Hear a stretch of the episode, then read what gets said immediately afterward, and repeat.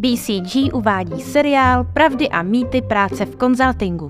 Pořadem provází Jana Samšuková. Konzultantky a konzultanti žijí ve světě, o kterém se tradují mýty i zaručené pravdy. Dokážete odlišit skutečnost od smyšlenky? Vyzkoušejte si to. Poslechněte si naše hosty a věřte, nevěřte. Konzulting je jenom pro lidi z ekonomky. To je téma dnešního podcastu.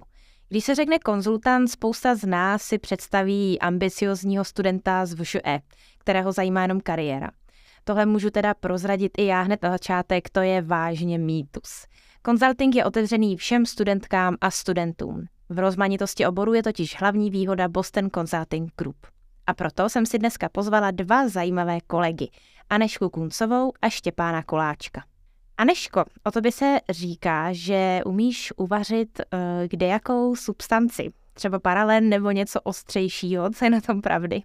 No, tak eh, je to, je to všechno pravda. Vlastně to souvisí s tím, o čem tady dneska budeme mluvit.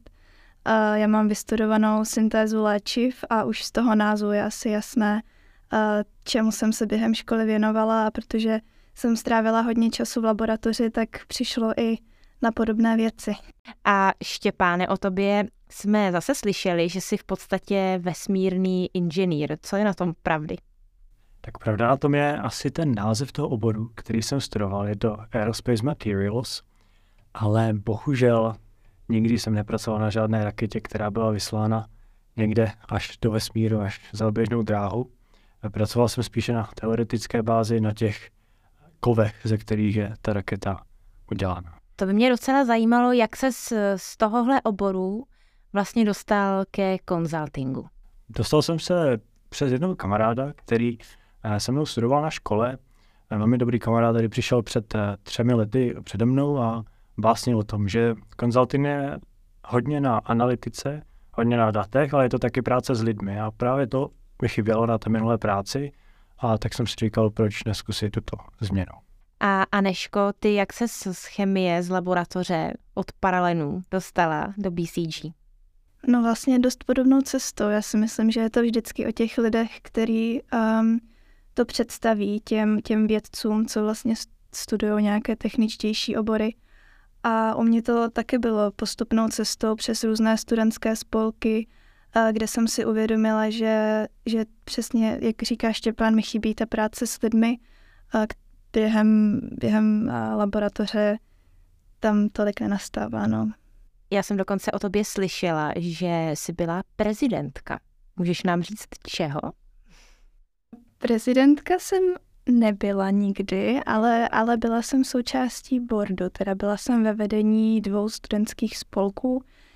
Toho prvního, který se zabývá vysíláním studentů do zahraničí na různé pracovní stáže a toho druhého už teda konzultingového.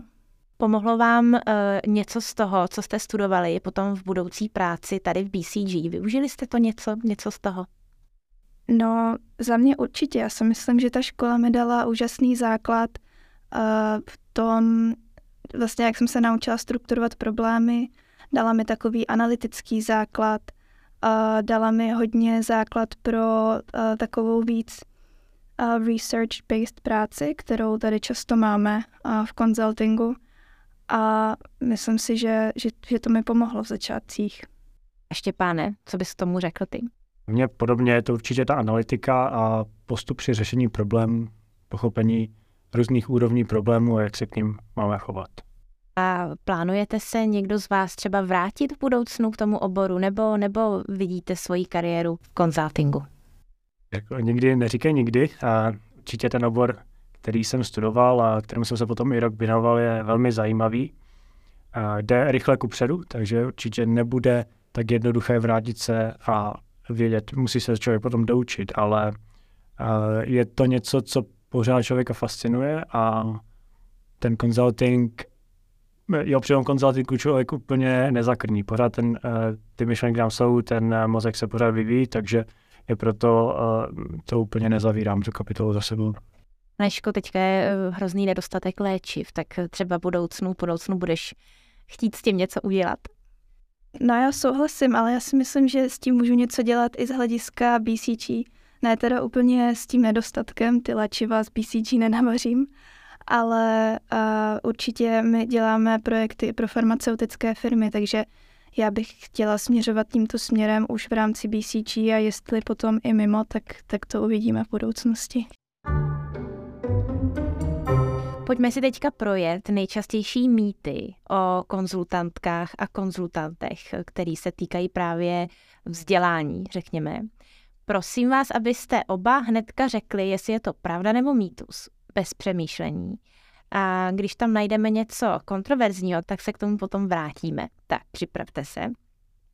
Do konzultingu je potřeba mít ekonomický základ ze školy. Pravda nebo mýtus?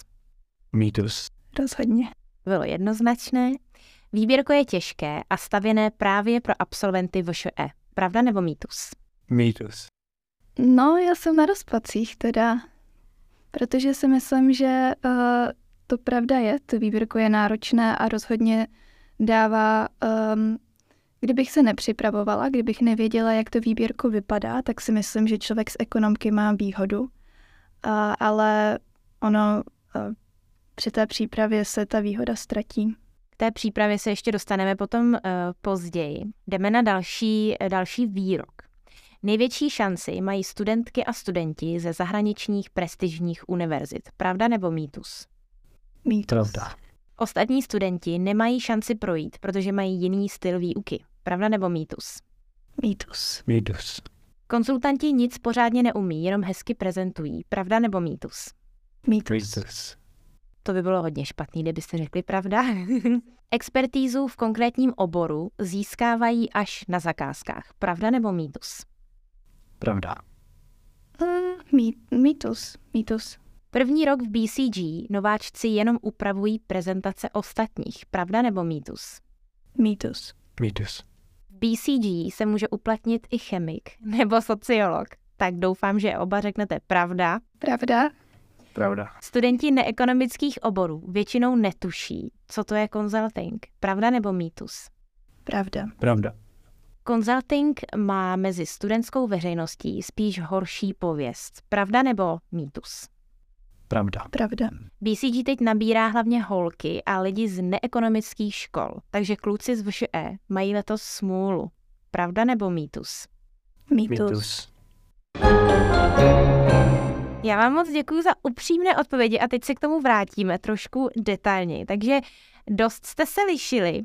Uh, hnedka u druhé výpovědi. Výběrko je těžké a stavěné právě pro absolventy VŠE.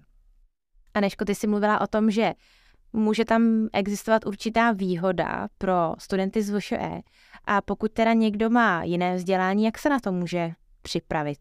Já si myslím, že úplně první krok je zjistit si, jak vlastně takové výběrko vypadá, protože um, pro, myslím si, že pro lidi z vědeckého backgroundu to není úplně intuitivní.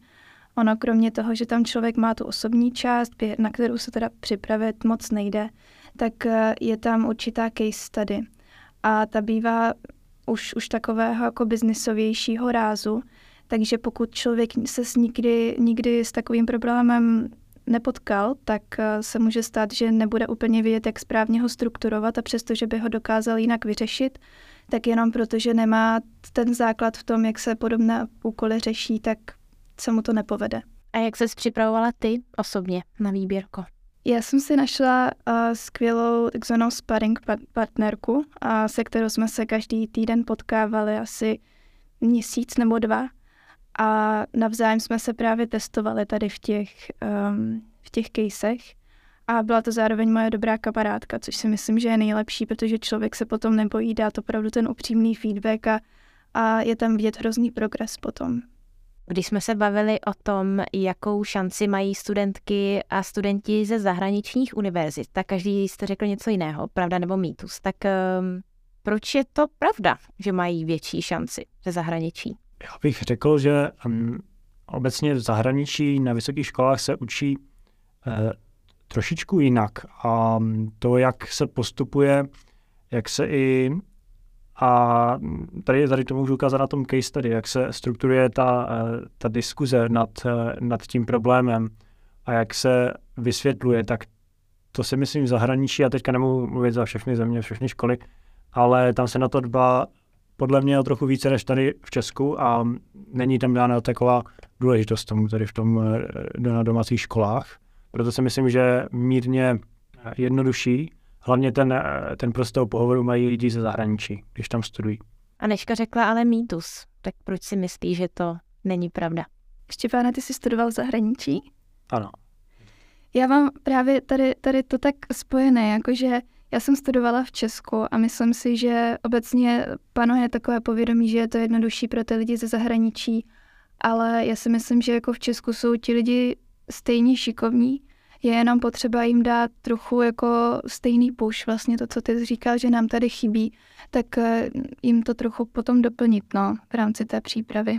Vaše odpovědi se lišily taky u výroku, že v podstatě tu expertízu z konkrétního oboru eh, získáte až na zakázce. Eh, možná pravda je to v tom, pokud nemáte zkušenosti s tím daným oborem, ale tady jste možná mysleli, že třeba se nějaký projekt týká chemie nebo materiálu, nebo jak jste to mysleli? Jestli mohu začít, tak ehm, tady je důležité vzít si dvě různé části nebo různé způsoby, jak se řeší tady ty problémy.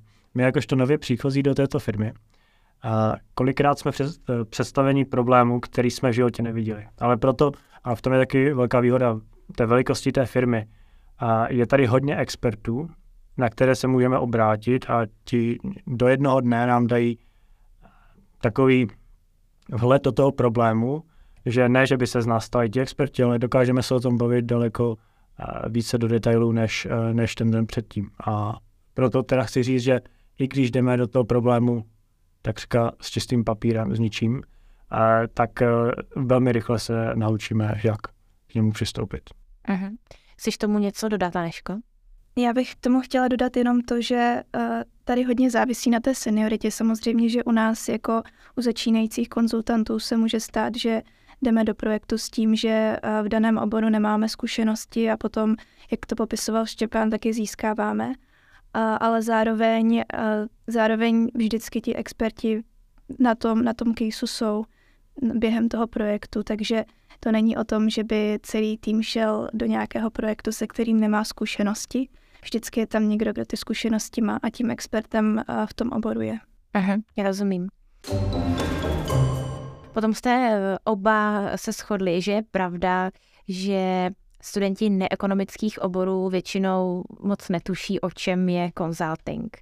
Proč si myslíte, že to tak je a co by se s tím dalo dělat? Je to podle mě z velké části tím, že podvědomí těch všech lidí, kteří se učí techniku, teď když za tu techniku můžu mluvit, nebo eh, cokoliv jiného vlastně, co nemá společné nic eh, s biznesem, s ekonomií, tak um, pro nás je velmi těžké pochopit vůbec pointu té práce, kterou konzultanti dělají.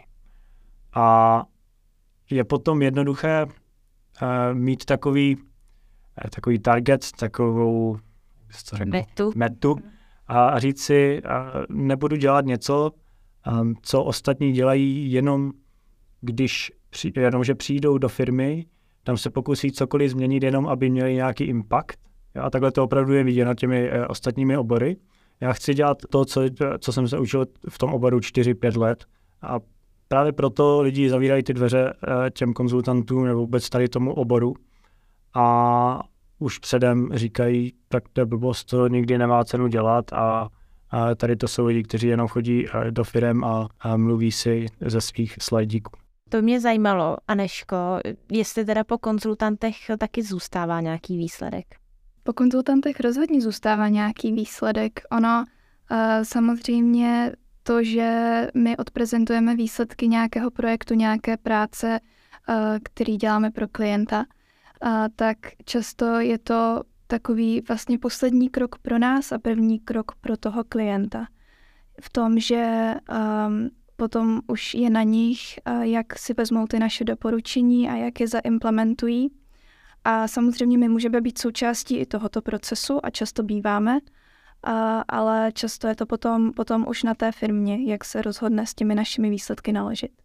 Takže někdy se po projektu můžete vrátit, něco jako Zdeněk Polreich po Ano šéfe, po několika měsících a udělíte pomyslnou hvězdičku eh, těm firmám, které se třeba podle vašich zjištění zařídily. Je to tak? A, jo, přesně tak. Tak eh, potom jsme tady říkali, že BCG teď nabírá a hlavně holky a studenty neekonomických oborů, takže kluci z VŠE mají letos smůlu. Řekli jste mýtus. Eh, jak to teďka, jak to teďka je? Koho vlastně BCG hledá? Kdo se může přihlásit? No, přihlásit se může kdokoliv. Já si myslím, že BCG má vždycky dveře otevřené všem šikovným lidem.